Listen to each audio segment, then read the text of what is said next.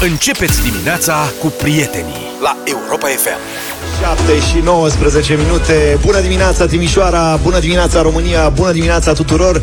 Suntem în Piața Unirii din Timișoara. Da, așa cum ați auzit ceva mai devreme și sperăm că nu v-ați uh, speriat prea tare. Um, am salutat timișorenii pe sunetul clopotelor din uh, Piața Unirii. Um, Timișoara este capitala europeană a culturii în 2023 și întreg anul aici au loc evenimente culturale. Vin trupe, formații, sunt festivaluri, concerte în aer liber, Expoziții. uh, evenimente artistice și băieții de la deșteptarea colac peste pupăză, peste toate. Am ajuns ieri, orașul arată grozav, ne place foarte mult. Um, Dar trebuie să spunem că noi avem o legătură specială cu Timișoara, pentru că asta nu e prima emisiune de aici. da, pentru că aici e plescavița foarte mult. Da, exact. Ăsta e un motiv numai bun pentru care de fiecare dată când a fost vorba de o transmisiune de la Timișoara am căutat doar un motiv ca să ajungem uh, aici. Vă mulțumim, ne-ați primit de fiecare dată super bine. Adică mulțumim să rămână pentru masă. Și nu știu dacă a fost o coincidență, au bătut clopote la 7 și la 7 și 10 când am început eu sportul. Acum trebuie să mă duc să vorbesc cu părintele să văd de ce. Acum știi cum e la, la ce fotbal de Doamne ajută avem? Bănuiesc că asta Da, a e fost posibil, ideea e pentru posibil, care- e posibil. Altfel, da, atmosferă foarte mișto la Timișoara. E, bă, bă, e oraș vestic. Da. Noi suntem într-un studio galben, într-o cutie de ciclu, un container, avem și aer condiționat aici, ceea ce este o surpriză foarte plăcută. Suntem în spatele unui tramvai. Dacă vreți să veniți să ne vedeți cumva, să vă întâlniți cu noi, să facem o poză, să mai stăm de vorbă, să mai glumim, să mai râdem. Vedeți tramvaiul cu dungă maro și în spate suntem... Tramvai de epocă, Da, un domnule, vagon gemene cu dublă comandă, ceva deosebit. Adică Foarte noi suntem tare, după da. un numărul 12. Oricum, Timișoara, un oraș foarte special, ne-am cazat ieri la un hotel, la Hotel Ibis, să și spunem despre ce este vorba, pe bani. Da. Și acolo am primit uh, la cazare o ofertă foarte tare, foarte interesantă, prima dată când am oferta asta. Știți că toate hotelurile sunt acum preocupate să economisească apa caldă, detergentul, săpunul. Mm.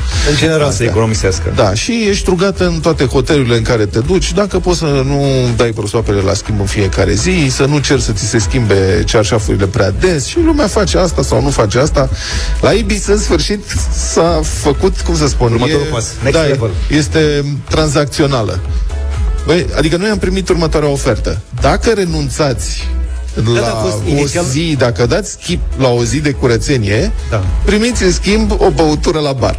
Da. Moment în care Stai puțin. Nu, a fost, noi n-am întâlnit, uh, adică nu, uh, voia să mai Nu, întâlnim, nicăieri. Știi, și inițial am crezut că nu, nu înțelegem bine și nu ne prinde despre ce este vorba, dar fix asta a fost ofertă. Zice, dacă renunțați la o zi, primiți o băutură. Ce băutură? Orice, Orice de la băutură. bău- Perfect, am stat așa, calculăm, am venit astăzi, plecam, mă, două zile, zic. Da. Zam zice două zile. Da. Și Luca zice, eu fiecare zi, toate.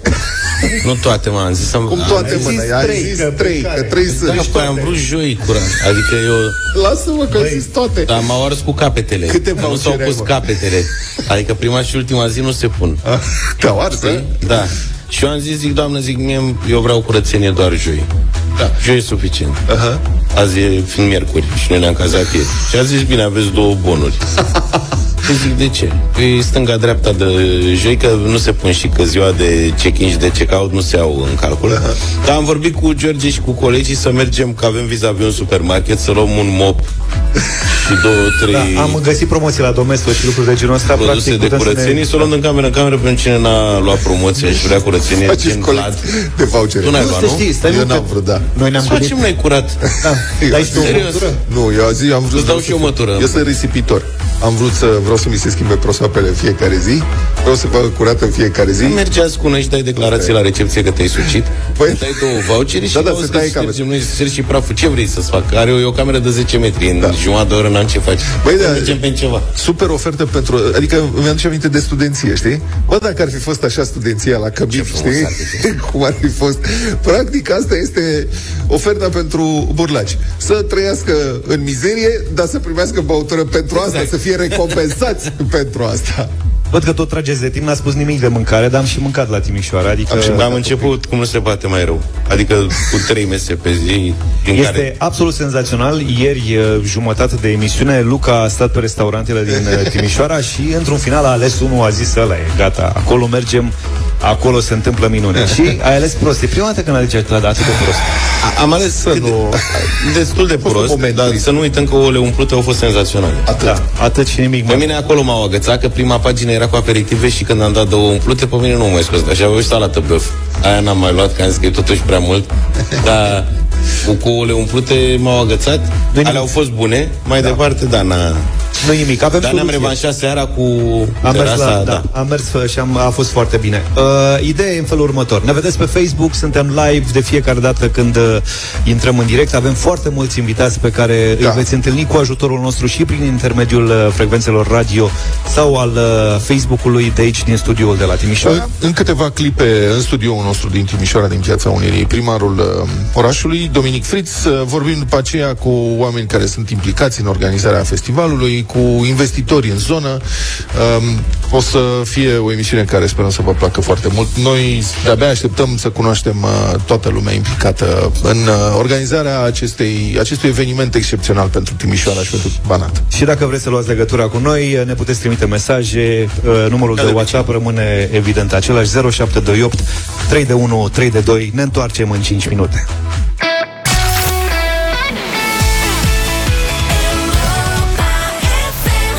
7 și 30 de minute ne-am întors, sunt 16 grade la Timișoara la această oră, o temperatură propice pentru o discuție despre cel mai interesant oraș de zilele acestea. Da, da, din toată Europa. Primarul Capitalei Europene a Culturii este în studioul nostru din Piața Unirii. Bună dimineața, domnule primar Dominic Fritz. Bună dimineața și bine ați venit la Timișoara. Da, cu mare drag, întotdeauna nu este prima dată, revenim întotdeauna cu plăcere unul din orașele noastre favorite. Capitala Europeană a Culturii, ce înseamnă acest uh, titlu care este conferit de Parlamentul European?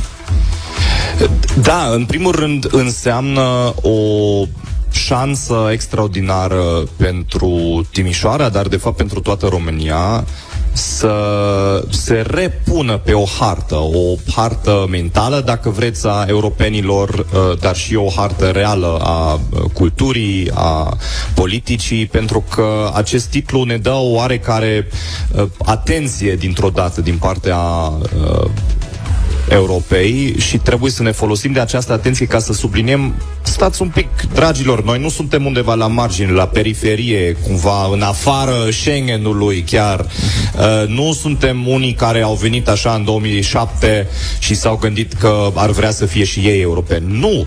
Noi suntem de sute de ani. Europa, aici cumva a, am avut niște premiere europene. Aici lumea trăiește în diversitate, împreună și în pace, un lucru ce nu a reușit uh, peste tot în, în Europa. Și în sensul ăsta Timișoara poate să învețe de fapt Europa despre diversitate, despre inovare, despre creativitate uh, și uh, România are o voce și o poveste care merită auzită. Asta este mesajul de anul acesta și dincolo de acest aspect, să zicem, de, de promovare strategică, bineînțeles că vrem să dovedim că prin cultură putem să transformăm o societate, o comunitate, adică ce se întâmplă în Timișoara anul acesta, vedem peste 2500 de voluntari, vedem firme care vor să se implice, vedem școli care vor să facă parte, adică dintr-o dată toată lumea vrea să construiască și exact asta, cred eu, este rolul artei și a culturii, să ne ducă împreună.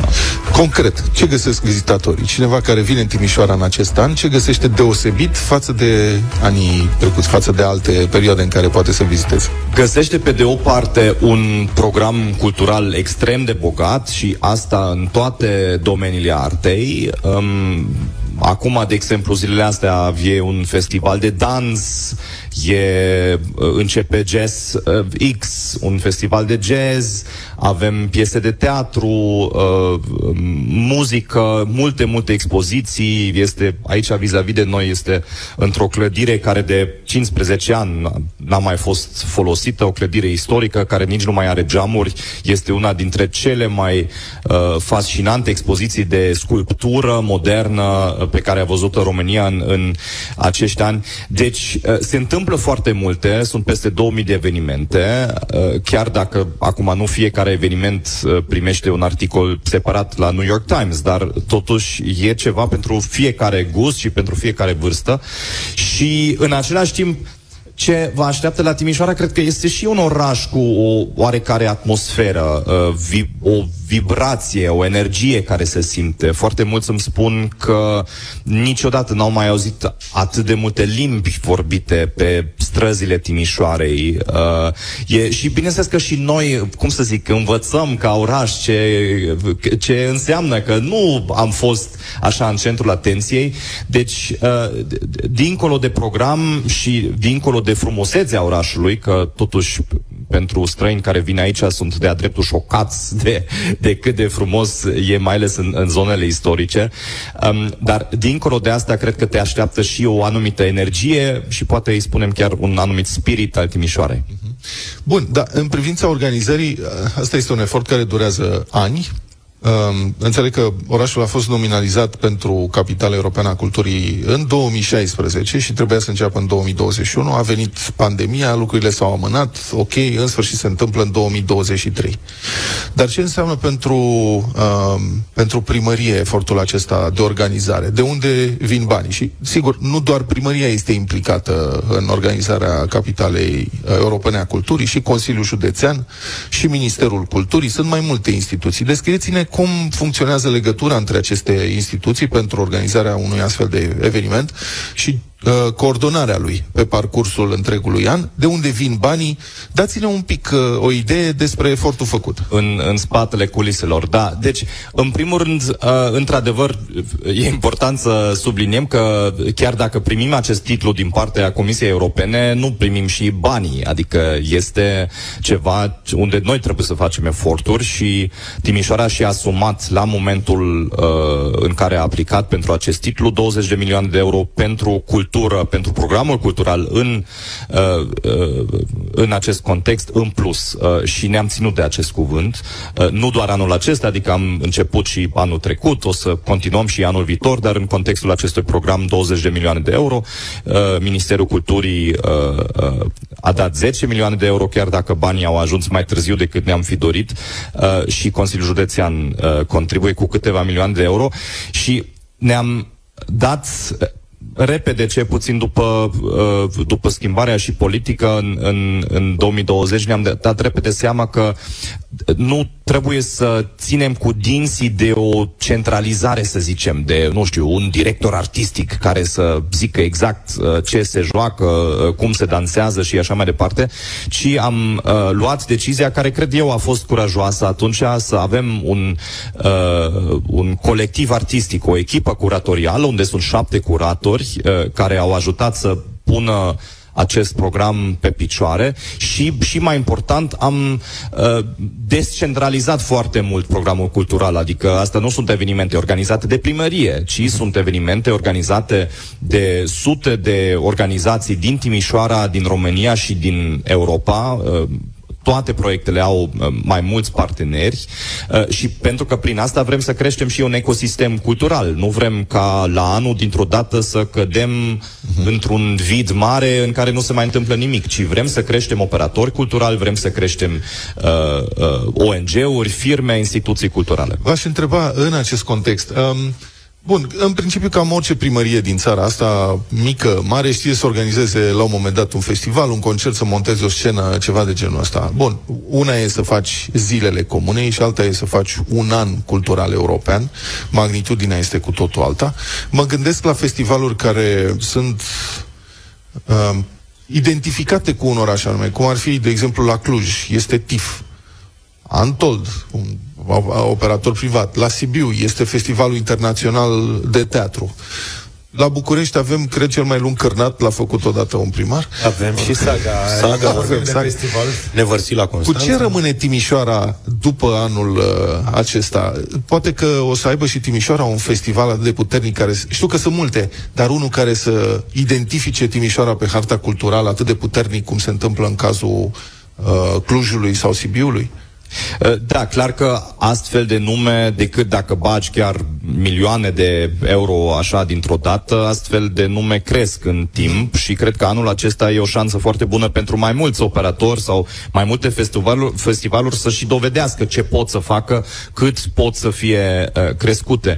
Eu nu aș vrea să nominalizez un, un singur festival, cred însă dacă ne întrebăm care va fi impactul pe termen lung în Timișoara. Eu nu caut așa de mult uh, un singur eveniment fani stadion care odată pe an o să atragă și în viitor, nu știu, 10.000 de oameni aici în oraș. Uh, ce căutăm noi mai degrabă și de aceea am insistat foarte mult și în felul în care finanțăm, este ca uh, aceste uh, proiecte pe care le facem anul acesta cu adevărat să ducă la o implicare mai multă a unui public nou, de exemplu, nu știu, mergem foarte mult în cartiere, care să ducă, da, la o creștere a publicului pentru că e mai atragător pentru turiști. Adică tot programul este gândit să împingem un pic limitele existente și să ne ajute ca în viitor să avem o viață culturală uh, uh, mult mai vibrantă, chiar dacă nu, nu o să mai investim uh, sumele de anul acesta. Eu sunt sigur că vom rămâne cu mai multe um, festivaluri, expoziții fanioane și uh, e și o încurajare pentru operatori culturali, pentru că nu vrem ca toată cultura să fie finanțată public, să fie finanțată din primărie. Prin asta vrem să și încurajăm operatori culturali să își asume anumite proiecte și să aibă încredere că dacă oferi uh, ceva de calitate, o să și vină oameni. Dominic Friț astăzi începe Jazzix uh, în piața Libertății, cred, nu? Veniți uh, acolo? Da, în Piața Libertății. Da. Veniți acolo diseară? Uh, vin, da. Nu știu dacă în seara asta, dar uh, sigur vin la unele dintre concerte. Bun. Câteva minute de întrerupere de publicitate, după care aș vrea să vorbim și despre administrarea orașului și în afara um, a ceea ce înseamnă acest eveniment. Că cred că sunt foarte multe lucruri uh, de făcut, de văzut uh, și de constatat. Ieri noi am vorbit cu niște timișoreni și avem și niște întrebări.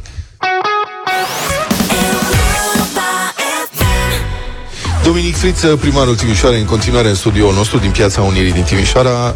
Um, domnule primar, voiam să vă întreb și am trecut peste asta. Știu că sunteți cântați la violoncel, nu? Aveți și compoziții. O să interpretați ceva, dacă tot este capitala europeană a culturii? Sunt evenimente de stradă? Uh, uh, nu. Uh, eu am, am, am ținut mai recent un, un concert cu un cor pe care îl dirigez mai, mai de mult, dar recunosc că um, mă, încerc să mă abțin în public, pe, pentru că întotdeauna, nu știu, duce la o, la o mare vâlvă și nu sunt un muzician chiar așa de bun să merită atâta atenție atenție ca și artist. Prefer să, să am atenție ca și om politic uh, și conducător al orașului. Foarte cu picioarele pe pământ, uh, cum ar veni. Îmi știu limitele, să zicem așa, da. Vorbim de limite, când ați uh, luat primul contact cu administrația publică românească, cum ați caracteriza acest contact și limitele administrației?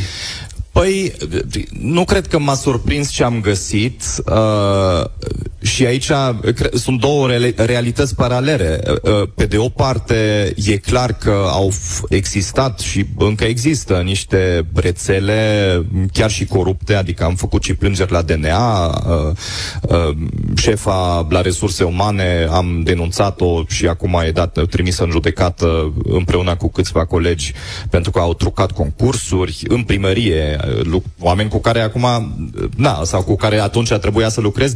Deci am făcut o reorganizare uh, mare în care mulți șefi și-au pierdut uh, puterea și încă în ziua de astăzi sunt într-o luptă în instanță pentru această reorganizare, pentru că e clar că uh, în 20-30 de ani o administrație cumva că își, își arogă niște puteri pe care n-ar trebui să le aibă, um, dar în același timp am și găsit oameni extraordinar de capabili în administrație, pasionați de oraș, care au fost marginalizați și încerc cât de mult se poate să-și ia cu oameni uh, noi în administrație, cu alte experiențe, dar și să capacitez cei care sunt și care poate până acum n-au putut să arate ce pot. Oamenii se plâng în această țară că administrația publică, dincolo de corupția care este în multe locuri, funcționează foarte, foarte greu.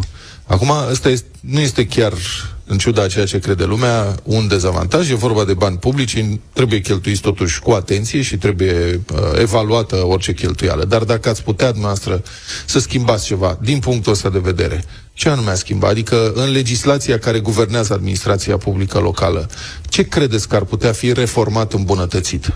Acum aș avea multe propuneri legislative, dar mi se pare că aș arunca mingea la Parlament. Chiar și în cadrul existent sunt multe lucruri care se pot face și le facem. Și ce mai evident e partea cu digitalizarea. Noi chiar în zilele astea trecem după, nu știu, 100 de ani de administrație, peste 100 de ani de administrație administrație românească în Timișoara, trecem strict pe semnătură digitală și asta înseamnă că uh, funcționari care de zeci de ani cară mape prin uh, primărie și există oameni al căror job este să care o mapă cu documente prin primărie ca să strângă semnături.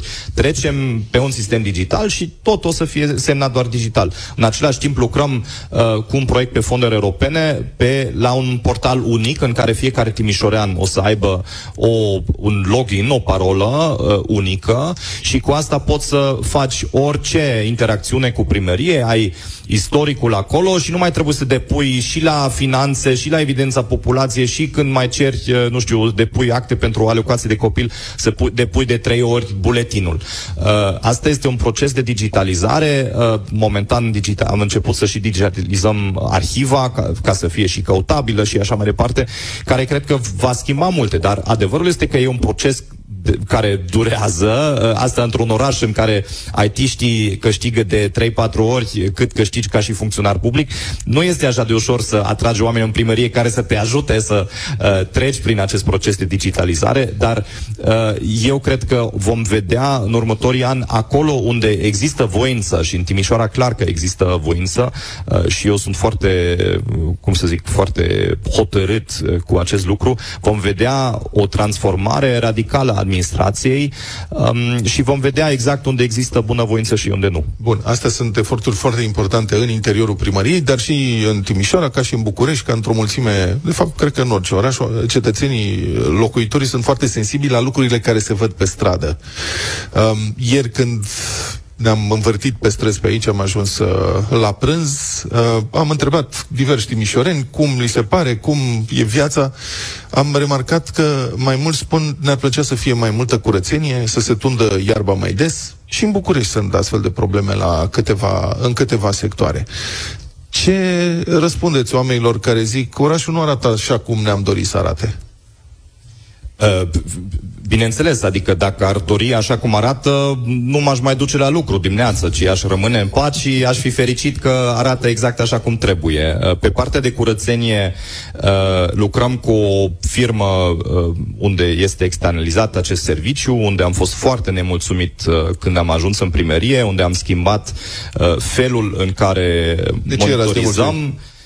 Care era problema? Pentru că nu a fost monitorizată foarte bine, pentru că uh, a curățat doar pe anumite străzi, deci au fost străzi în Timișoara care n-au mai fost curățate de ani de zile și acum, într-adevăr, uh, îmi scriu oameni, domn primar, pentru prima oară de 10 ani am văzut o mașinuță care a curățat la mine pe stradă, deci am crescut ritmul. Important am, să am fie văzute mașinuțele, adică când se curăță mai eficient ziua, sau, adică e mai popular ziua sau noaptea? Am, am introdus acum și o uh, și o cursă, să zicem, uh, de zi, chiar dacă deranjează, dar am observat că oamenii apreciază, chiar dacă deranjează un pic în trafic, apreciază totuși să vadă că, că se, se curăță. Că se face. Uh, da, deci uh, vedem și în cifre că am crescut suprafețele, ridicăm și mai mult gunoi din spațiu public, asta e o problemă mare, mare și aici iarăși intrăm în niște discuții pe termen lung, avem, am atras niște fonduri europene pentru mai multe centru de colectare a deșeurilor mai mari, pentru că uh, aici uh, mulți nu știu exact unde să ducă anumite deșeuri, le abandonează uh, în public, uh, asta e legal și e amendat și creștem amenziile pentru asta și am ridicat mai mult, dar uh, trebuie și o infrastructură de deșeuri și asta în asta investim. Primim foarte multe mesaje, în general cu recomandări gastronomice. Am primit cele mai bune șaormerii din Timișoara. Puteți să ne dați și un sfat dacă aveți un loc unde mă Acum nu, nu o, să se, su- o, o să se supere uh, toată Horeca pe mine dacă zic de un singur restaurant. Ce pot să spun este că avem șaormă to- foarte bună, dar avem și restaurante unde poți să mănânci și vietnamez și uh, uh, bucătărie românească și internațională, adică găsești... Eu acum 20 de ani am venit pentru prima oară în, în Timișoara, la 19 ani, și atunci au existat poate două, trei restaurante uh, unde ai putea mânca cât de cât mâncare bună și asta a fost doar românească. Acum avem Sunt o mulțime, 10 da, restaurante cu mâncare foarte excelentă. Da, noi suntem foarte încurcați de aspectul ăsta, că nu știm unde să mergem. Adică avem Bun, prea hai că puține vă zic zile după și prea emisiune, multe vă zic opțiuni. eu. Uh, dar uite, printre mesajele astea ne-a scris Marian, care e foarte supărat că sunt toate străzile principale sparte și în lucru exact acum când este capitală culturală europeană Timișoara și se întreabă de ce. Da, e, eu înțeleg această supărare și eu în jur uh, din când în când în trafic. Uh, Acum nu cred că ar fi fost o variantă să oprim dezvoltarea orașului în acest an. Uh, Și avem câteva lucrări paralele, să zicem, care într-adevăr încurcă mult. Avem trei proiecte uriașe în care reabilităm trei bulevarde cu toată infrastructura utilitară și, și liniile de tramvaie, care toate sunt în, în grafic uh, și o să le terminăm în toamna și în primăvară anul viitor, dar în același timp am schimbat 30 de kilometri de rețea de termoficare, un lucru ce nu s-a mai întâmplat în ultimii 30 de ani în Timișoara, prin care reducem pierderile în rețeaua de termoficare, dar clar că asta înseamnă lucrări și Aquatim momentan schimbă, nu știu, 70-80 de kilometri de rețea de canalizare, care iarăși duce la, la Ați avut astfel probleme de anul trecut lucrări. cu termoficarea, cu încălzirea. Iarna, a- nu, iarna aceasta nu am avut. Am, am avut acum 2 ani aceste 5 zile în care uh, furnizorul de gaz uh, nu uh, s-a retras, uh, dar iarna aceasta am luat Bun. niște decizii foarte importante și bune și am avut, n-am avut probleme. Dominic Friț, primarul Timișoarei, capitală europeană a culturii, în 2023. Vă mulțumim pentru prezența în studio. Presupun că oricum nu v-am trezit prea devreme, ca orice primar de oraș mare, vă începe ziua foarte... La ce oră vă treziți? Uh, De când uh, am și f- o fică, mă trezesc și mai devreme decât înainte. Mulțumim, vă mai așteptăm când veniți în București, dați-ne un semn să știți că avem un microfon în plus și în studio pentru dumneavoastră. Um, Europa FM uh, în Timișoara, în aceste zile, nu doar noi suntem, ci și România în direct și drum cu prioritate, mai multe emisiuni uh, toată săptămâna. Revenim în uh, câteva clipe. 8 și 10 minute am revenit în uh, deșteptarea la Europa FM. Suntem uh, live din Piața Unirii din uh, Timișoara în această dimineață și în următoarele două zile, pregătiți pentru absolut orice. Uh, Și uh, Luca am văzut că s-a interesat foarte mult, a mai făcut rost de câteva restaurante unde să mergem să Nu mâncăm. avem uh, zile. Câte am putea să facem? câte recomandări avem. E nenorocire. Eu o să încerc să fac o selecție până terminăm emisia de azi. Lucrează. Să, Deci, să Luca, luăm niște programează-le. decizii. Luca se documentează. Pe asta noi uh, suntem aici, vedem cum se trezește orașul, au început să vină și timișoreni, ne facem poze, mai împărțim câte un tricou. Suntem live și pe Facebook. în Da, momentul ăsta. sigur că da. Și ne-am gândit că ar trebui să vorbim în uh, această deplasare a noastră în Timișoara din aceste zile și despre uh, și cu, nu doar despre, să vorbim și cu mari angajatori ai orașului și ai județului, pentru că până la urmă de prosperitatea acestor afaceri beneficiază mii de familii aici și una dintre cele mai mari companii nu doar din uh, Timișoara, Timiș sau Banat, din România, este Continental. E un concern care a investit în țara noastră peste 2,2 miliarde de euro în ultimele două decenii, care are peste 19.000 de salariați în toată țara, cei mai mulți aici în uh, Timiș, 10.000, și care continuă să angajeze și care în Timișoara, uh, concernul Continental este reprezentat de toate cele trei uh, segmente al- de activitate, anvelope automotive, automotiv și Contitech. Iar în studioul Deșteptarea din Piața Unirii, de aici din Timișoara, a venit Marius Todoran, șeful Centrului de Inginerie Contitech Timișoara. Bună dimineața, Marius! Bună dimineața și mulțumesc de invitație. Ia uite ce veselie. De când a venit, uh, râdem, zâmbim, uh, glumim, dar uh, eu aș vrea să înțeleg uh, ce înseamnă de fapt uh, Contitech. Adică sună așa foarte tehnic. Ce înseamnă Contitech? Da, uh, Că știi, Contitech- noi, în, în capul românilor, în capul nostru este Continental face anvelope. După care descoperim că de fapt nu este doar despre cauciucuri, mai sunt și alte lucruri. Ce este Contitech? Da, Contitec este parte din grupul, din familia Continental, este acea parte care se ocupă uh, cu o gamă la, mai largă de produse, nu doar pentru industria de automotiv. Adică avem produse în special din uh, cauciuc, plastic și metal, dar avem pentru industria de automotiv, uh, avem uh, segmente care produc uh, benzi transportoare pentru industria minieră, de exemplu, uh, suprafețe de acoperire, de interior. Deci avem o gamă mai complexă de produse. Și faceți cercetare și dezvoltare foarte Avem mult, și nu? cercetare de... În Timișoara, Contitecu se axează pe două direcții. Pe partea de producție, unde avem conducte de aer condiționat și curele de transmisie și avem în creștere, aș spune, în ultimii ani, un centru de cercetare-dezvoltare. L-am început cu câțiva oameni acum câțiva ani și se pare că în timp am câștigat încrederea clienților concernului și am tot crescut. Acum cred că avem vreo 60 ceva de oameni, un centru de laborator, de testare, posibilități de simulare, prot- atelier de prototipuri și, în general, specialiști în diferite materiale. Deci aici inovăm, creăm produse. Și cum lucrați cu celelalte um, divizii ale grupului? Adică cum faceți? Vă dau comenzi sau voi cercetați și veniți cu idei și le oferiți soluții? Care este legătura?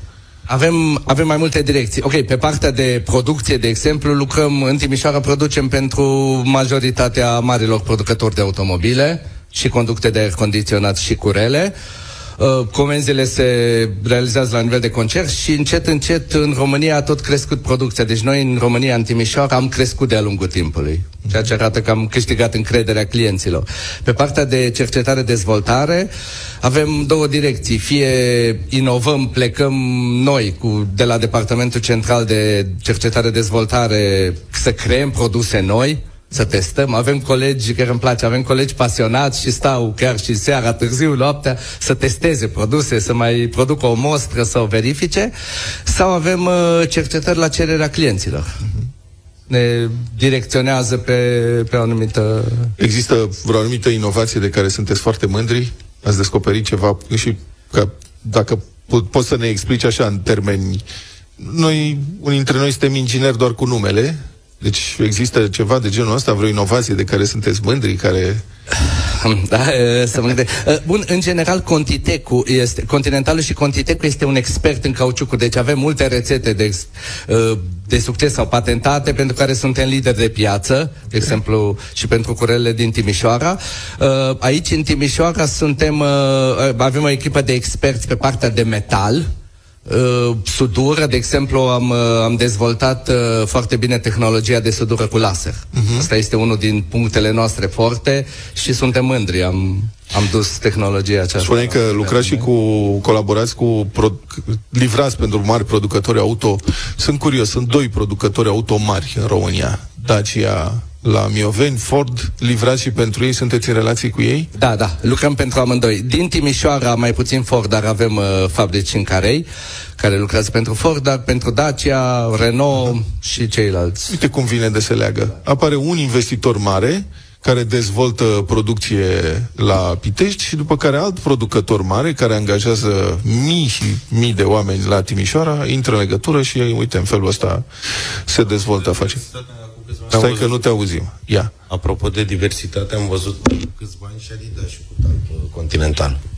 Da, asta este unul din produsele continentale care Se nu fac și sunt la noi? uh, industri- Nu, aici nu. Aici producem, aici avem uh, pentru Contitec, de exemplu, avem automotiv. Partea de automotiv, aer, Adică producte anvelope? de aer condi- Avem partea de anvelope, divizia de automotiv, electronică și software și Contitecul care produce conducte de aer condiționat și curele de transmisie. Da, apropo de învelope, chiar sunt curios cum se poziționează românii, că mărturisesc până în urmă cu ceva ani, de câte ori cumpăram un produs premium, dacă aveam constatarea că e produs în România, mă dădea un pic în urmă, știi?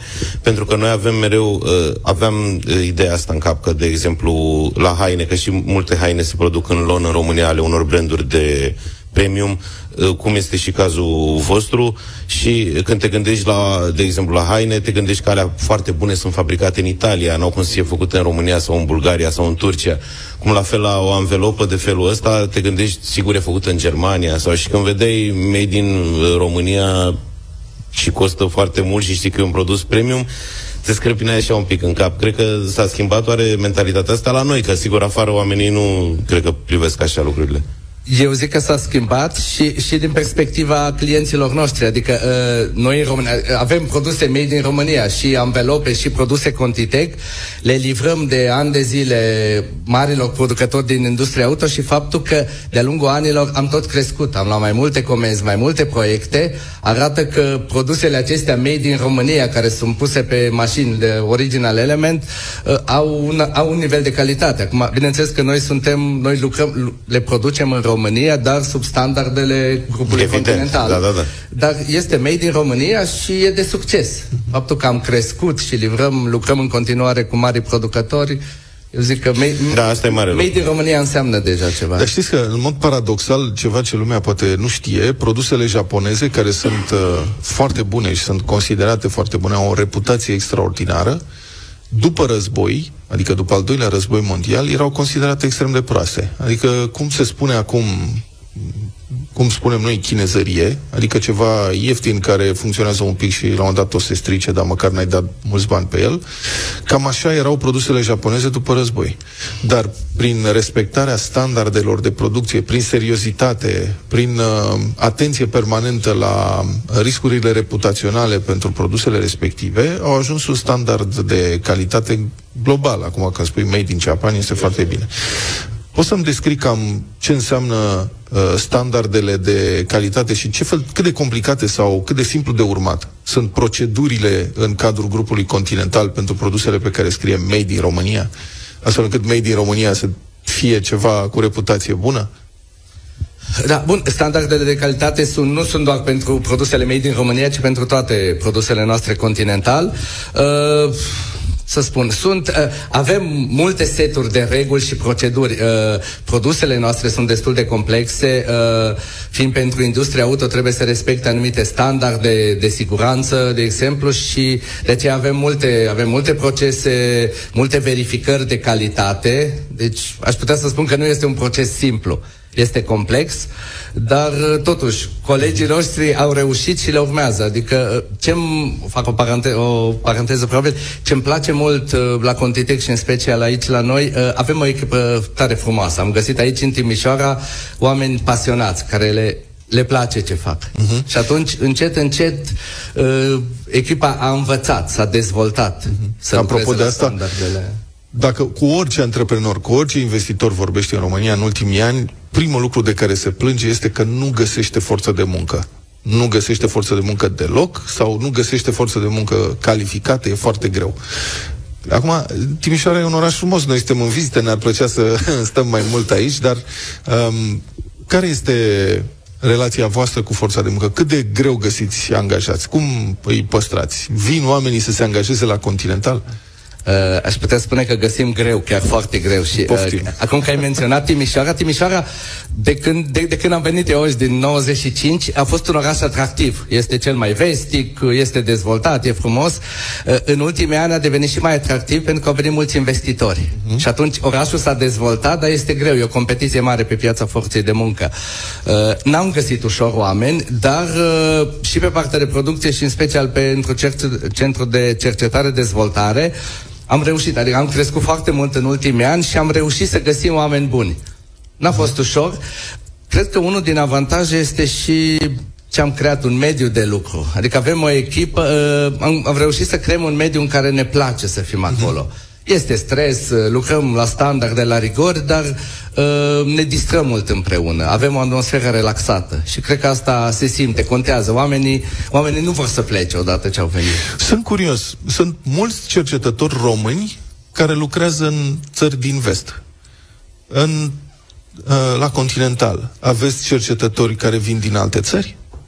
Uh, da, avem. Avem și aici, avem și colegi care sunt din străinătate. De unde? Din ce, Uh, țări? din ce parte? și din Germania și din Asia. Eu chiar trebuie să spun, am acum în echipa mea din Timișoara de cercetare-dezvoltare doi colegi francezi. Aha.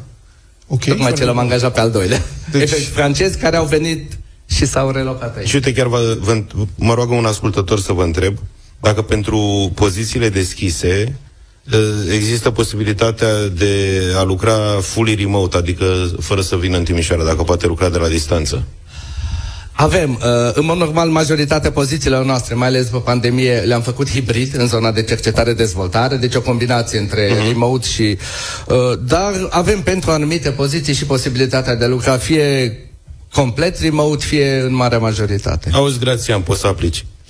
Marius uh, uh, Todoran, um, șeful Centrului de Inginerie Contitec din Timișoara în studioul nostru, dar mă uitam pe titulatura ta, scrie și așa, Head of Business Mobile Fluid System, Eastern Europe, care înseamnă cam ce ar însemna asta și doi, un român șef peste, peste estul Europei? Dă-ne puține explicații. Dă-ne Uh, explicații. Da, da, da, e o poveste frumoasă. A început eu am început Continental în uh, 2011, am avut o echipă mică aici în Timișoara, după care ne-am tot dezvoltat în diferite arii.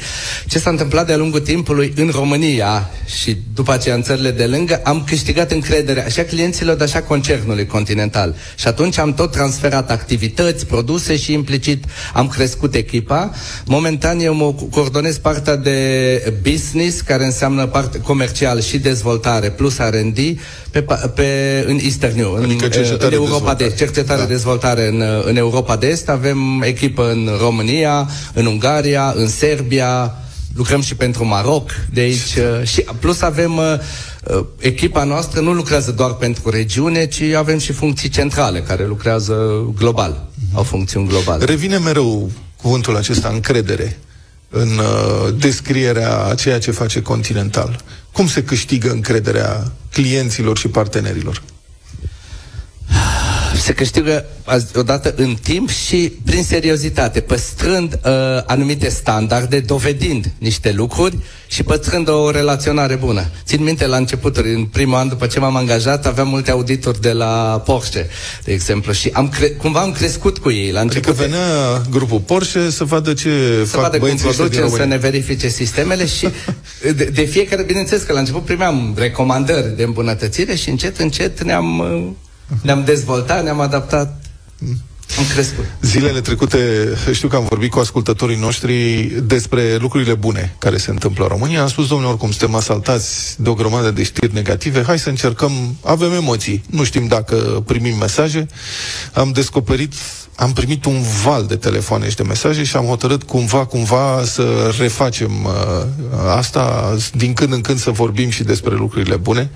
Și mă bucur că, uite, dintr-un interviu cu cineva de la Continental din Timișoara a ieșit, de fapt, o colecție de știri bune despre cum crește România. Marius uh, Todoran, șeful Centrului de Inginerie Contitec Timișoara, mulțumesc pentru prezența în studioul uh, Deșteptarea din Piața Unirii din Timișoara și vă țin pumnii și sper să ne revedem cu bine. Mulțumesc și eu. Mulțumesc și mulțumim. Ne-am întors fix la 8 și 30 de minute Doar ca să vă spunem bună dimineața Să știți că ne place la Timișoara Și vă așteptăm uh, la studioul uh, nostru Din uh, Piața Unirii De aici, din centrul uh, Timișoarei Avem bătălia hiturilor Avem. Am păstrat uh, rubrica Chiar dacă suntem în uh, deplasare Și ce, ce ai ales astăzi? Suntem Hituri, pe actualitate. hituri Toată românești. emisiunea este pe actualitate. Practic Da. și avem hituri românești uh, actuale. Propunerea mea, Copacabana Fly Project.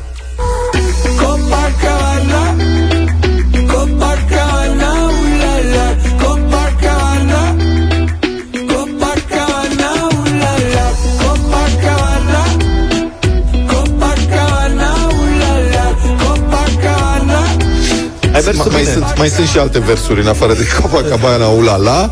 Are Dacă și- votați la 0372069599, da, cântă în spaniolă. Să știi că Fly Project oricum n-au foarte multe versuri așa. Asta m-am bazat și eu. Uh, Da, mă rog. Uh, un super hit care a venit așa de niciunde și ne-a, uh, ne-a luat prin surprindere cumva. Vine de la Alexia. Propunerea mea din această dimineață este Interstellar.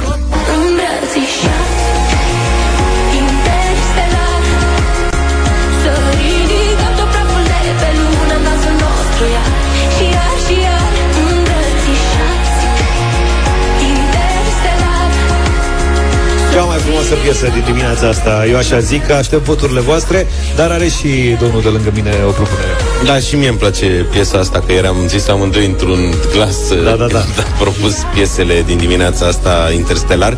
Însă, am, pe urmă am realizat că am o propunere poate și mai bună de la frumoasa Antonia și Florian Rus, Dududum. Și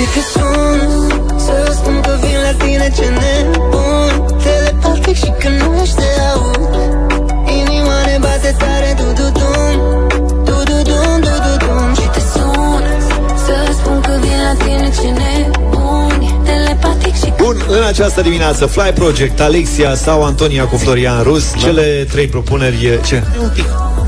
Am mă că a cântat o frumoasă N-a făcut Antonia și lasă-ne Antonia în un pace. dududum, mă. Frumoasă Antonia, lasă-ne în pace 0372 069 599 Intrăm în direct cu uh, voi Ca să vedem ce piesă a câștigat în această dimineață uh, Elena, bună dimineața Bună, Elena. Iată, interstelar. Bună! Interstellar a luat primul vot și îți mulțumim tare mult Marius e și el cu noi în direct, bună dimineața Salut, Marius. Bună dimineața, Fly Project în dimineața asta. Așa, Copacabana, bravo, Fly Project Bine, bine, Copacabana. bine, dacă zici tu Adrian, bună dimineața, ești în direct Salut, Adi. Salut, băieți, Destinul- Adrian din Boftea. Luca, îi zic nașul lui Da. Vlad pentru că mi-a zis Andrei de câteva ori și de-aia. Așa, Aha, am votăm- înțeles. As- Așa, așa. Uh, în 5 minute sunt uh, la de dure să mănânc niște mici, că tot vorbiți de mâncare și votăm... Ne Fly pare Project. rău, ce să zicem. Fly Project. Nu mai vota cu n-auzi că ți-ai zis Andrei? Da. Nu, Chiar nu înțeleg. Petre, ești în direct cu noi. Bună dimineața. Salut, Bună Petre. dimineața, Salut. băieți, bună, bună, bună dimineața. Mergem trăiești. pe Interstellar de dimineață. Interstellar, e bătaie mare, fără frumoasa Cum Antonia. facem cu frumoasa Antonia? Termină-te. Doru, bună dimineața. Bună dimineața, cu Copacabana. Copacabana, Da, mă, da da. lovitura încă Băi, o stai dată. puțin, stați Da, vă rog. puțin. Băi, deci nu, nu e drept. De, De câte, ce? câte săptămâni ai de când câștigi? Luni, ani? S-a întâmplat de mai multe ori. Cred că am bătut recordul. Deci cred că l-ai întrerupt tu odată așa din greșeală și în rest... Știți că n-a reușit niciunul dintre noi să câștige de mai mult de patru ori. La rând. Ba da, s-a câștigat. Cinci. S-a mai câștigat 5. Cinci? 5 s-a mai câștigat. Eu. Fiecare dintre noi am câștigat. Nu cred. Nu, erai la junior republicane atunci. Deci- Și după ce am câștigat de câte 5 ori eu și George, noi Deci că am câștigat două campionate înainte Ne-am să lăsat. desfințeze campionatul. Auzi, auzi, dar acum să-i spunem că l-am lăsat? nici dacă ai remarcat că noi alegem niște piese mai... Da. Asta mă îngrijorează. După Ascultăm piesa câștigătoare atunci, uh, Copacabana de la Fly Project.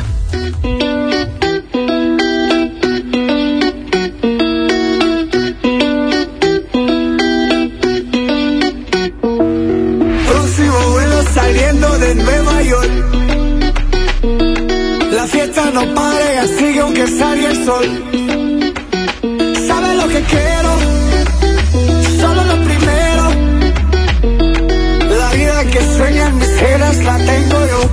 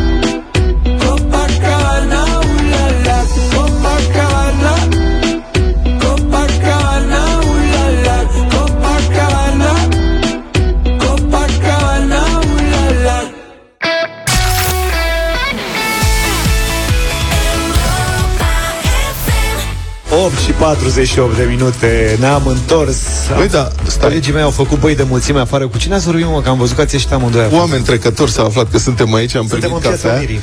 Da, am fost luați de suflet, cred că, cum îi cheamă? Să le zicem mulțumim. Ga- garaj. Este o cafenea aici, are pe pahare, sunt foarte drăguțe paharele și pe ele sunt desenați, cred că niște cocoși cântători. Glu, glu.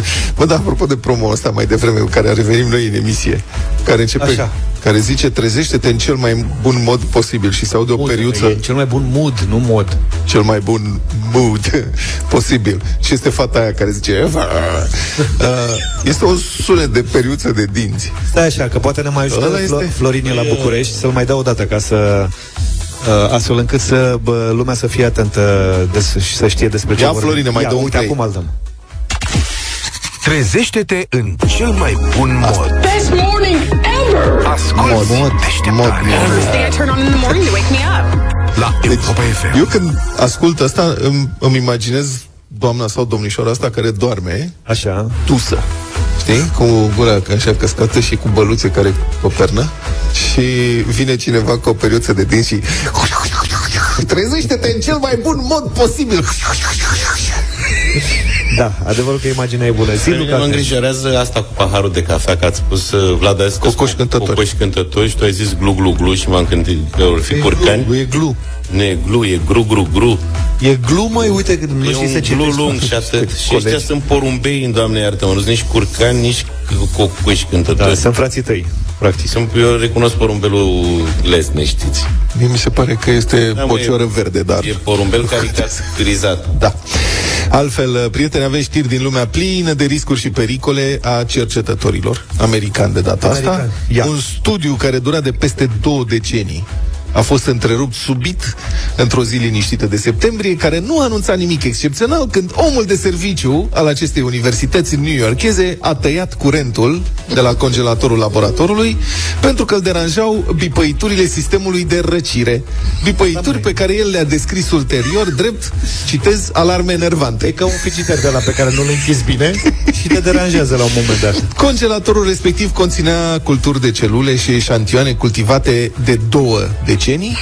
Deci, practic, ca un frigider studențesc de cămin. Acestor culturi, citesc din nou, o mică fluctuație de temperatură de numai 3 grade le putea provoca daune co- catastrofale, ceea ce s-a și întâmplat. E, a dat o f- fluctula- fluctuație. A flatulat, Fluctuație i-a dat o definitivă. fluctuație de... Da. I-a dat fluctuația fatală. Problema cu alarma a apăruse... Luca e chiar foarte interesat de Nu, subiect. dar, dar știi că așa se nasc uneori, pe de altă parte, și experimente care au modificat structura cercetărilor mondiale. Da, aici n-am de la omul modificat. de serviciu. Au descoperit că, de fapt, bacteriile nu trebuie ținute la congelator, că bacteriile din ele, uite, poate jumate au rezistat și erau N-au găsite în rezistat. frigider.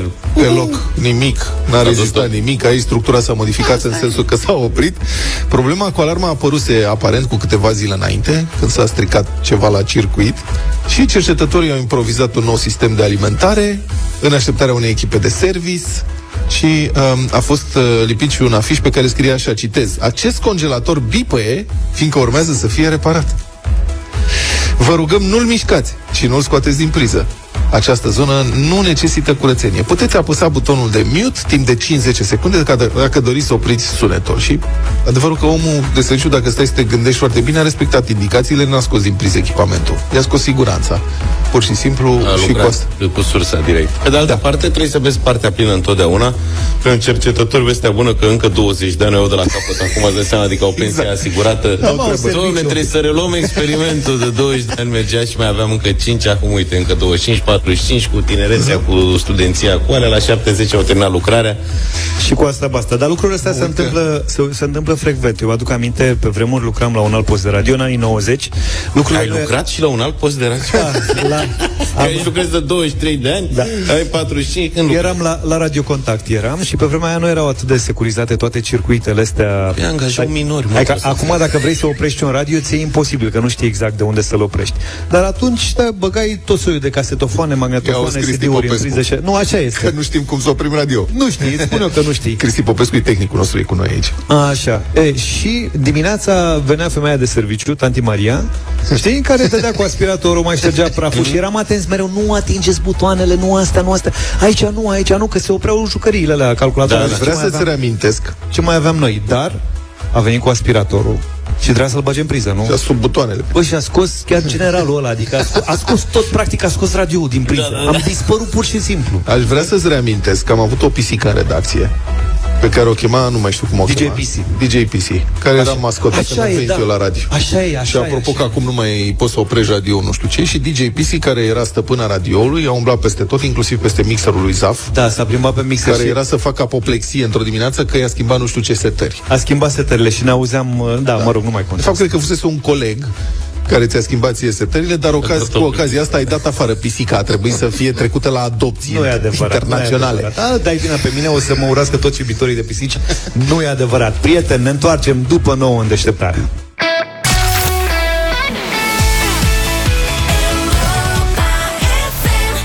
Ne-am întors 9 și 9 minute suntem în direct din Piața Unirii de aici, din uh, Timișoara și trebuie să spun uh, că natura, tot. na, natura, cumva vremea, se răzbună pe Vlad, care a venit uh, ieri la studio. Ieri a fost foarte cald în Timișoara și o umezeală ceva rar întâlnit. Așa. Și s-a uitat așa la bă, studio și zice, băi, aici o să bată soarele, o să ne coacem. ne Sper- coacem. Sper să aibă aer condiționat înăuntru. La această oră sunt 16 grade, în 17 în uh, Timișoara. Vlad e foarte friguros. Dacă îl urmăriți pe transmisiunile noastre, inclusiv pe cea de astăzi de pe Facebook, o să vedeți că el are ba un hanorac, ba o bluză, la gât, uh, ori fularul. Deci Am o e, eșarfă. e, o eșarfă. Da, e foarte problema bine e- îmbrăcat. Problema e că, adică nu avem aer condiționat doar în studio, avem aer condiționat și afară și la da. chestia asta chiar nu mă așteptam. Și acum doar se plânge de frig. Băi, vă nu vă e frig? Uite, eu sunt de Luca, noi suntem în Nu, tricou. excepțională da. atmosfera la Timișoara. E, Pentru... În, în mod special o să păstrez ochelarii, deși știți că îi folosesc doar la citit și chiar am început să și văd recent. Dar pentru următoarea noastră invitată o să-i păstrez ca să am și eu un aer uh, intelectual. Flavia Buzgar este în studio, directoare de evenimente la Centrul Cultural uh, Play. Bună dimineața, Bună Flavia. dimineața. Bine ai venit. Dacă vedeți că amețesc, te țin, te susțin, da. Um, astăzi începe JazzX 2023 și Centrul Cultural Play este organizator uh, pentru acest festival uh, de jazz. Am văzut că sunt uh, mon- este un, este un festival în aer liber. Da. Doar în aer liber, nu aveți și sală. Nu, vom avea after party-urile, petrecerile de după concerte, se vor ține în cazarma U în interior, dar atât. Restul sunt uh, la Da, n-am mai făcut Interior. o petrecere în la ce ore e cazarmă. petrecerea? 23-45. Asta e bine bine de știut. Da, din armată. Petrecerile în cazarmă ies foarte bine, să știți. Da. din armată. Deci, JazzX 2023, citesc din descrierea festivalului, un festival muzical care creează un simbol pentru oraș, care devine parte din identitatea sa și care celebrează multiculturalismul și energia vibrantă a Timișoarei. Sună foarte frumos, foarte bine. Nu e prima ediție de la Nu, JazzX. suntem la Care e 11. istoria? Suntem la 11 ediție. Prima ediție a fost în 2013, când uh, atunci ne-am unit toate eforturile pentru a candida uh, Timișoara uh, pentru capitală culturală europeană uh, și uh, avea orașul și noi, de altfel, nevoie de un eveniment uh, mare, un eveniment uh, de calitate care să adune timișorenii la oaltă și, într-adevăr, și să dea bine pe hârtie că avem evenimente multe în oraș. Și, într-adevăr, Timișoara a câștigat cap, uh, titlul de capitală și uite-ne aici la 11-a ediție. Flavia a spus ceva interesant aici. În 2013 s-au gândit să facă asta și au făcut prima dată pentru că încă de atunci încercau să obțină acest titlu care este conferit de Parlamentul European și de Comisia Europeană, uh, capitală, capitală europeană a culturii, ca să în- înțelegem cu toții de fapt cât de mult se muncește pentru a organiza un astfel de an într-un oraș european și cât de important este nu doar pentru Timișoara, Timiș sau Banat, cât, cât pentru uh, toată România. Este un eveniment uh, foarte puternic. Uh, deci în 2013 lucrau, în 2016 au obținut o nominalizare, în 2021 trebuia să fie organizat, a venit pandemia și uite că se întâmplă după un deceniu. Adică după atâta așteptare, știi, ești uf, în sfârșit că este și da, ne da, am bucurăm. muncit uh, și acum vedem... Uh, Bun, dar ce înseamnă JazzX pentru Timișoara? Faceți deja de mai bine de un deceniu. Uh, ce vrem noi să credem și mm, credem că ne și iese, e că ne-am dorit un eveniment de calitate și accesibil. Uh, care să fie deschis publicului larg, de aceea este și uh, gratuit. ne-am dorit un eveniment care să și educe. Într-adevăr, mulți dintre noi trăim cu impresia că jazz e doar uh, genul acela de muzică pe care nu-l ascultăm, poate chiar muzica aia de lift. Uh. Uh, ei bine, vrem să arătăm că nu e, nu e doar atât uh, și că este foarte divers. Și la fel de bine, dacă te plimbi prin uh, piața libertății, asculți o muzică, s-ar putea să zici, hei, da, chiar îmi place, voi merge acasă și voi continua să, să ascult. E cumva, aș spune eu, și un, uh, un eveniment uh, care se dorește a educa publicul. Uh-huh. Evident, uh, e și pentru publicul uh, nișat care iubește cu adevărat jazzul și asta cred că se, se vede mereu și în line-up-ul nostru pentru că avem uh, nume foarte mari, nume sonore care atrag uh, uh, public specializat, dar avem și uh, line-up și nume care atrag uh, tineretul, să spun așa. Avem uh, scena de jazz uh, contemporană din Marea Britanie, care uh, recunoaștem că anul acesta am primit un feedback foarte, foarte pozitiv uh, din partea uh, spectatorilor. Deci, uh, Poți să ne cred spui că- câteva nume din line pentru pasionații de jazz care poate că ezitau dacă să vină în Timișoara zilele acestea. Jazz X durează până la sfârșitul săptămânii, până duminică, Da, din nu? 28 iunie până în 2 iulie este primul an în care avem 5 zile de festival și nu 3, așa cum am obișnuit publicul. Uh, e un an în care avem foarte, foarte multe evenimente. Îi vom avea pe Shahti, uh, respectiv John McLaughlin și Zahir Hussein, care sunt nume foarte, foarte mari și pe care uh, cred că la un moment dat în 2013 nici nu ne așteptam să, să îi avem pe scena, pe scena noastră. Îl avem pe Tigran Hamasian, dar avem și Thundercat și Ezra Collective, uh, The Comet is Coming, avem nume foarte mari, IBI, Bilal, care e de fapt mult mai mult pe soul, deci cumva uh, reușește să, să mulțumească un public uh, mult mai larg. Eu nu mă așteptam Tigran să ajungă în România, sincer. McLaughlin foarte mare. Um, spunem dacă publicul, oamenii vin mai mult din România sau aveți mai mulți vizitatori din străinătate? Cum s-a schimbat publicul în acești uh, Avem, în fiecare an uh, primesc, uh, primim mesaje și uh, de la spectatori care își doresc să vină în Timișoara. Anul ăsta, într-adevăr, mai mult decât în anii anteriori, dar de obicei avem public din uh, Germania, Polonia, Urga- Ungaria, cam așa. Deși de data aceasta avem chiar și din UK, care vin special pentru, pentru concerte și cred că atrage faptul că evenimentul este gratuit, sunt nume foarte mari la care de obicei plătești uh, bilete destul de scumpe. Pentru străini, cred că e efectiv o vacanță. Plătesc biletul de avion, vin aici și au parte de concerte, concerte faine. Și bere ieftină în Timișoara Da, da, și da. mâncare bună bere și, foarte bună. da. Un concert la care, vorba ta altfel, uh, uneori uh, se stă pe listele de așteptare să prinzi un loc sau sunt Ex- uh, bilete exact, foarte chiar scumpe. uh, cei de la Shakti, singurul concert pe care îl mai au în Europa este în Budapesta zilele acestea, uh, iar următorul e în Timișoara și that's it, iar acum chiar uh, au scos albumul aniversar de 50 de ani, deci uh, e, e cred că un plus și pentru noi ca timișoreni, dar și pentru noi ca și uh, țară. Când cântă aici? În 30 iunie, de la ora 22.30.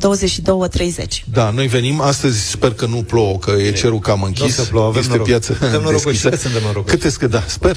Câte scaune sunt în piața Sunt Libertății? 3.000 de scaune în 3.000 de piața scaune. Libertății, dar uh, numărul, numărul uh, este nelimitat. Adică. Să știi că m-am uitat la scaune, despre asta vreau să menționez și eu. Am, le-am văzut ieri, ordonate, și când am trecut dimineață, nu lipsea niciunul. Da, domnule. Sunt legate între ele. Nu știu care... Au un sistem Nu de știu ce ați făcut, dar nu lipsea... M-am uitat special, zic, să văd dacă sunt locuri libere pe un... Nu, erau toate, impecabile, bravo. Eu aș întreba altceva.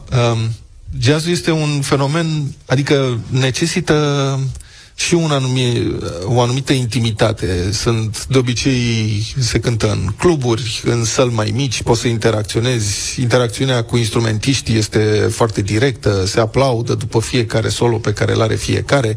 Adică e un dialog permanent cu publicul și faptul că sunt săli mai mici, uh, ajută la acest dialog. Cum se întâmplă, cum se schimbă lucrurile într-o piață deschisă în care sunt mii de oameni, cum este în Piața Libertății, sperăm, începând din seara asta? Um, mie, sincer, îmi, îmi place foarte mult uh, apropierea asta uh, altfel în, în aer față, Mhm. de, față de artist și eu cred că și Gărâna Jazz Festival și Jazz in the Park în Cluj uh, au exact uh, la fel în aer liber uh, și cred că arată că că putem să ne bucurăm de acest gen de muzică în diferite uh, stiluri, uh-huh. uh, fără să să displacă. Și cred că, da, într-adevăr, e nevoie de o an- anumită sonorizare uh, specifică, dar eu cred că noi ne facem treaba destul de bine, la fel ca și prietenii noștri de la celelalte festivaluri în aer liber. Ce presupune organizarea unui festival de jazz de o asemenea amploare, cu mii de oameni într-un oraș precum Timișoara? Uh, înseamnă pregătire de imediat de ce s-a terminat ediția anterioară. Asta înseamnă că noi din 4 iulie, 3-4 iulie vom începe să lucrăm la ediția de anul următor. Uh, înseamnă mult uh, research, dar uh, și faptul că deja avem o experiență ne, ne ajută să, să smooth things out, să zic așa. Mm-hmm. Mai sunt cluburi de jazz în Timișoara? Pe vremuri era unul în piciorul podului. Era Da. un pod peste Bega și Da, era un jazz club de club jazz la pod 16. foarte mișto. Bun, pod 16, ok, foarte mișto. Era foarte intim. Puteai să stai chiar față în față cu orchestra. Eu eram destul de mică pe vremea aia, Ok, dar îmi știu de imaginez. el. Uh, uh, dar uh, nu, din păcate nu avem în Timișoara uh, club, club de jazz. Există diferite locații în care se mai susțin concerte, dar n-aș putea să spun că sunt uh, adaptate special pentru acest gen de concerte. Dar nu se pare că lipsește din peisajul media românesc, totuși, e un, e un gen de muzică, mă rog, în general muzica ți oferă multe satisfacții, jazzul este un gen foarte sofisticat și care îți permite interacțiunea cu un anumit tip de cultură, asta se mai și educă, nu ți se pare că lipsește din peisajul media românesc un post public? Că, hai să zicem că un privat e mai greu din moment ce nu este un grup atât de mare de ascultători de jazz în țara asta, dar din peisajul media un post public de jazz și blues, să zicem, Într-adevăr, e, e foarte nișat, dar cred că ține foarte mult și de ce dorește publicul și de aia multe radiouri aleg să meargă pe zona de mainstream. Uh, poate și pentru că e mai simplu, nu-mi dau seama, poate că e nevoie din nou de mult research, de oameni care să stea să, să asculte și să vadă poate și ce e actual la ora aceasta uh, pe zona de jazz. Nu știu, poate nu e cerere, poate funcționează exact așa, uh, cerere și ofertă. cu siguranță nu, e cerere. Dar, până la urmă, m, știi, Steve Jobs spunea la un moment dat că publicul nu știe ce-și dorește. Ah, După care a inventat iPhone-ul și publicul a descoperit că își dorește foarte mult iPhone-ul.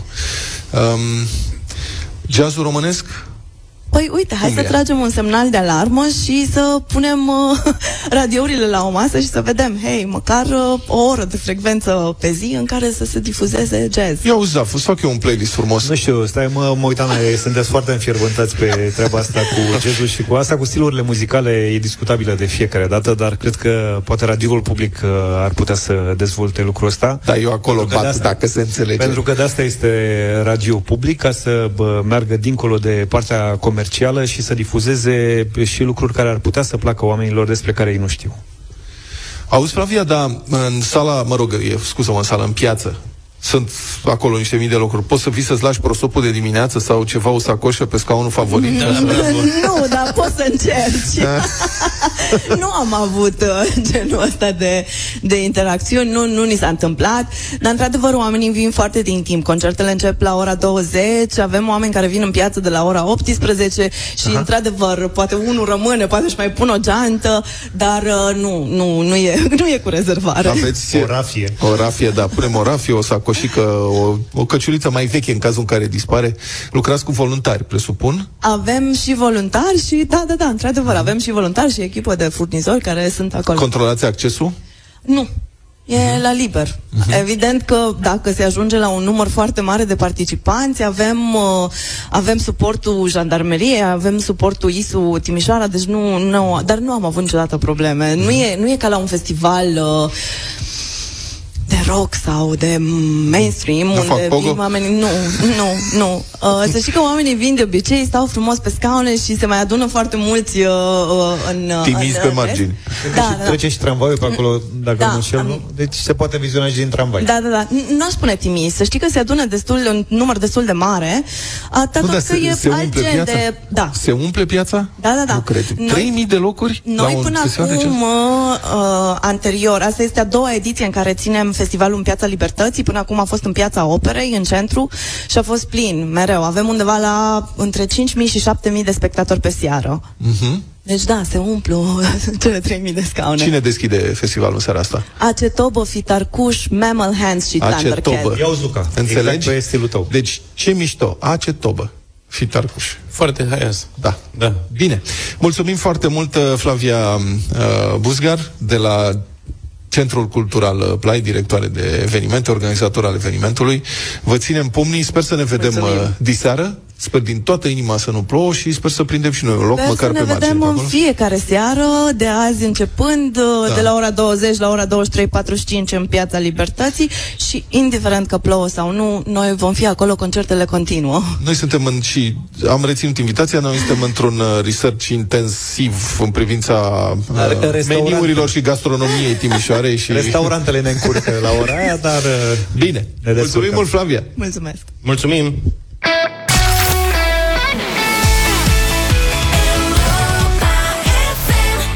Losing My Religion, avem și muzică, cea mai bună muzică de ieri și de azi la Europa FM. 9 și 32 de minute, vă reamintim, uh, transmitem azi, mâine și poi mine din Piața Unirii de aici, din uh, Timișoara. Între timp îmi spune un prieten că e un accident mare pe DN2 la intrare în Focșani, sensul spre Iași, e o coadă de vreo 4 km acolo, de vreo 40 de minute se stă. Asta în cazul în care sunteți în zonă. Altfel am descoperit că indiferent cu cine am stat de vorbă în această dimineață, dar indiferent cu cine, că a fost domnul primar, am vorbit de GEZ mai devreme, angajator și așa mai departe, pe tableta noastră, pe bă, 07283132, numărul nostru de WhatsApp, vin uh, tot soiul de idei legate de mâncare. Adică unde putem să mâncăm? Crezi că asta ar trebui să ne dea de Nu, gândit? serios, adică tu vorbeai de artiști, mai uite mai devreme, era cu jazz cu asta, zi mă ce mesaje vin aici, citește-le, că Da, mă, deci e- pe ele. Luca le și răspunde, adică Eu el e încerc să foarte... le evit. Cum încerci să le eviți? Că a venit un domn mai devreme și ți-a dat un pont iarăși. Da, deja am ajuns la finețuri, adică domnul care a venit mai devreme aici la studio mi-a recomandat cel mai bun mușdei din Timișoara Mușdei? și cele mai bune murături uh, care ar fi undeva în spatele stadionului. Avem deja recomandări uh, pe o rază de 100 de kilometri în jurul Timișoarei, adică cineva ne-a recomandat. Sunt mai multe recomandări în Giroc, la e o cârciumă faimoasă acolo. Dar am primit și ceva la zice, nu e într-adevăr un pic departe, 100 de kilometri, dar merită. Păi și cum, cred că începe să fim cum sunt căței de pripas Sau pisicuțele de pripas de pe stradă? Când le vede lumea zice Oi, să-ți dea mă, ceva, o, niște, vrei niște bobițe? Vrei bobițe, bobițe, pune bobițe, niște bobițe. Am o conservă bună de pateu pentru tine Știi, căței, da, dăm pateu dăm Auzi, dar nu vrei să fim, nu vrei, nu vrei să fim uh, practici, uite, după emisie să mergem la garaj aici pe colț în Piața Unirii și să luăm micul dejun. Ba da, adică Deschide să la mâncăm. șapte jumate Asta și mă n-am apucat să înspăimânt. mâncăm până acum. Adică micul dejun nu l-aveam în calcul. Eu aveam agenda oricum încărcată cu Și te cine încurcă sau ce? Sau cum? și prânzuri și acum deja și cu micul dejun nu... Dar și că mai devreme, când uh, eram într-unul dintre interviuri, a apărut aici, în Piața Unirii, chiar în dreptul studioului, o dubă și mi s-a părut, era ceva cu mâncare, am remarcat, și am văzut-o că parchează aici. Zic, aoleu, stai că au venit uh, cu niște ceva ori Aia nu mai pentru lipsea, noi, da. sufertași, după care i-am văzut că dau în spate și când au dat în spate, am văzut ce scrie pe ea. Salate, produse vegane, vegetariene, nu știu Nu, ce. e- ce deci e neutralat. clar că nu pentru noi. Bine, noi suntem pregătiți de jazz, dar suntem pregătiți să vă trimitem și la festival. Ia fiți atenți!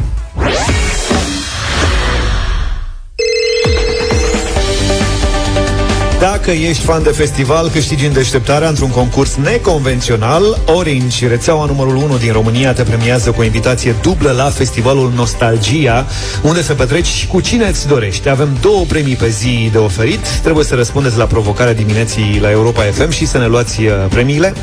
Uh, pentru această dimineață avem uh, următoarea provocare care uh, uh, aș vrea să vorbim despre cea mai tare senzație la un festival o am atunci când continuați fraza.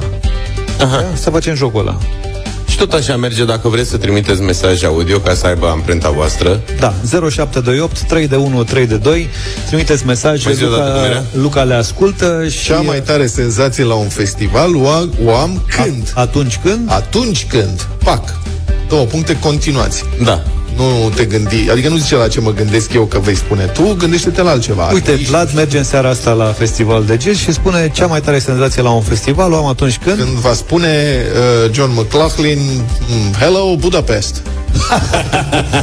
Asta nu e, tu am N-are greșit cum că că e la, mai Tim- aproape aici. la Timișoara aici n-are cu ce să confunde. Bine, mesaje pe WhatsApp 0728 3 de 1 3 de 2 Le ascultăm împreună în deșteptarea în doar câteva minute. Continuați fraza Cea mai tare senzație la un festival. O am atunci când?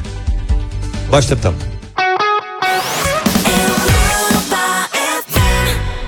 9 și 46 de minute. Am revenit în direct din Timișoara Din Piața Unirii. Am lansat uh, ceva mai devreme un uh, concurs uh, Cu premii de la Orange Rețeaua numărul 1 din uh, România. Vă spuneam două invitații duble la festivalul Nos- Nostalgia. Vă invitam să continuați fraza Cea mai tare senzație la un festival O am atunci când Și au venit evident foarte multe mesaje. Ce-ai cules, Luca? Mesaje care mai de care mai haioase, care mai de care mai bune și audio și scrise cu experiențe. Uh, a fost foarte greu să alegem, dar iată care sunt uh, cei doi câștigători de astăzi. Primul este Dragoș. Oh, atunci când am băut atât de mult încât îmi prietenesc cu absolut toată lumea de la festival. Toți devin prietenii tăi. Alte cuvinte. E un bun început, o idee pentru festival Și de departe, cel mai bun uh, mesaj de astăzi, deși este și cel mai scurt, îi aparține lui Cătălin. Cea mai tare senzație pe care o am la un festival e când găsesc o toaletă. Stai mă puțin, că ai, ai început bine cu băutura și termin continui cu toaleta, ceea ce e foarte bine. E un festival complet, ca să spun așa. Băieți, voi mergeți la Circular. Nostalgia. Circular, da. Felicitări celor doi, ați câștigat votul nostru, iar Orange, rețeaua numărul 1 din România, te premiază cu o invitație dublă pentru tine și persoana cu care vrei să petreci la festivalul Nostalgia între 30 iunie și 2 iulie, trei zile de experiențe retro, disco, future în Pădurea Băneasa, la Federația Română de Tir Sportiv. Mâine în deșteptarea căutăm încă doi câștigători pentru cele două invitații duble la festivalul Nostalgia.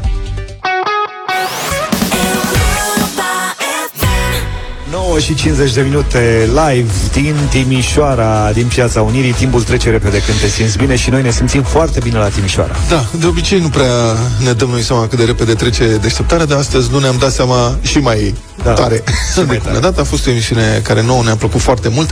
Ne place orașul, știți foarte bine, ne plac timișorenii, sunt foarte drăguți. Am avut, am avut invitați grozavi în dimineața asta, foarte bine dispuși și plini de informații. L-am avut pe Dominic Fritz, primarul Timișoarei, anul acesta în mod excepțional și primarul capitalei europene Cultural. a culturii.